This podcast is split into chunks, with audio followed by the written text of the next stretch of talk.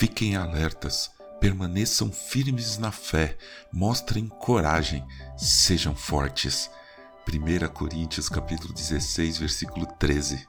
Bom dia, bem-vindo, bem-vinda ao podcast Célula Metanoia Devocional. Vamos começar o dia alinhando a nossa mente com a mente de Cristo.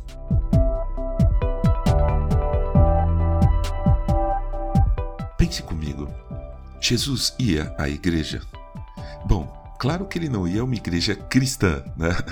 Jesus tinha uma relação importante com o Templo de Jerusalém, assim como todos os judeus. Quando ele tinha 12 anos de idade, foi no templo que seus pais o encontraram, como diz o Evangelho de Lucas. E como não o encontraram, voltaram a Jerusalém à sua procura.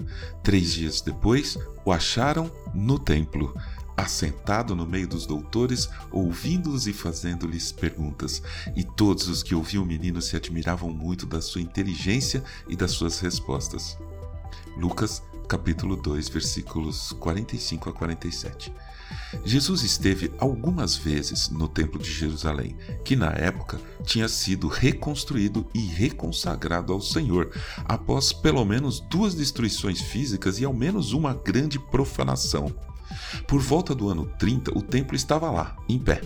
Jesus até usou o templo como metáfora, logo após expulsar os cambistas de lá. Então, os judeus lhe perguntaram: Que sinal você nos mostra para fazer essas coisas? Jesus lhes respondeu: Destruam este santuário e em três dias eu o levantarei. Os judeus responderam: Este santuário foi edificado em 46 anos e você quer levantá-lo em três dias? João capítulo 2, versículos 18 a 20. João explica isso nos versículos seguintes. Ele, porém, se referia ao santuário do seu corpo. Quando, pois, Jesus ressuscitou dentre os mortos, os discípulos dele se lembraram que ele tinha dito isso e creram na Escritura e na palavra de Jesus. João capítulo 2, versículo 21 a 22.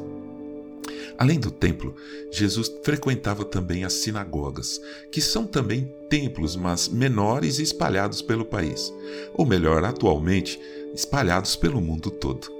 O Templo de Jerusalém foi destruído no ano 70 pelos romanos, mas as sinagogas continuam até hoje em todos os lugares. Aí, depois de Cristo, os discípulos e os apóstolos expandiram as boas novas e surgiram templos cristãos, que a gente chama de igrejas, como vemos hoje, também espalhadas pelo mundo todo. Em tempo de quarentena, as igrejas ficaram fechadas e muitas pessoas sentiram-se angustiadas, afastadas da igreja. Mas essa definição de igreja está incompleta. Podemos ficar distantes dos templos mas a Igreja de Cristo não são os templos. Paulo avisa aos cristãos de Corinto: não se tornem motivo de tropeço nem para judeus, nem para gentios, nem para a Igreja de Deus. 1 Coríntios capítulo 10, versículo 32. Como pode uma construção tropeçar? Ela anda? Em outra carta, lemos: A igreja que se reúne em sua casa a irmã Áfia e a Arquipo, nosso companheiro de lutas. Filemão, capítulo 1, versículo 2. Cabe uma construção dentro de uma casa? A igreja, meu irmão, minha irmã, somos nós. A igreja de Cristo não se limita aos templos, às construções. Se você está em Cristo, não pode dizer que está longe ou fora da igreja, pois você é parte dela. A igreja é o corpo onde o Mestre Jesus é o cabeça, aquele que nos comanda. E corpo não tem portas. Aliás, falando nisso, ouça o que Jesus diz a Pedro.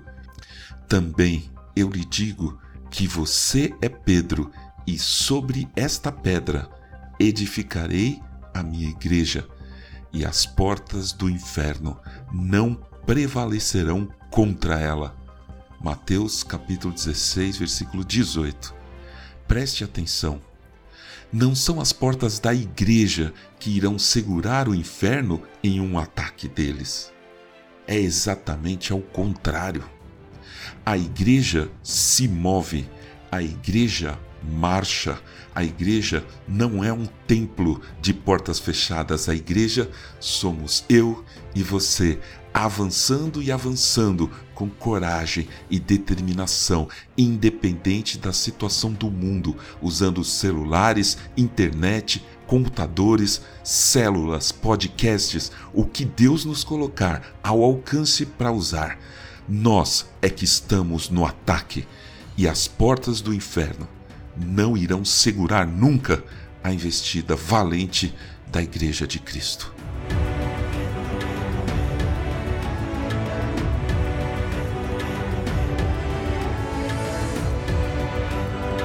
Ajude a espalhar a palavra de Deus. A seara é grande. Eu sou João Arce e este é o podcast Célula Metanoia Devocional. Que Deus te abençoe e te guarde com muita saúde e paz nesse dia que está começando. Em nome de Jesus. Amém.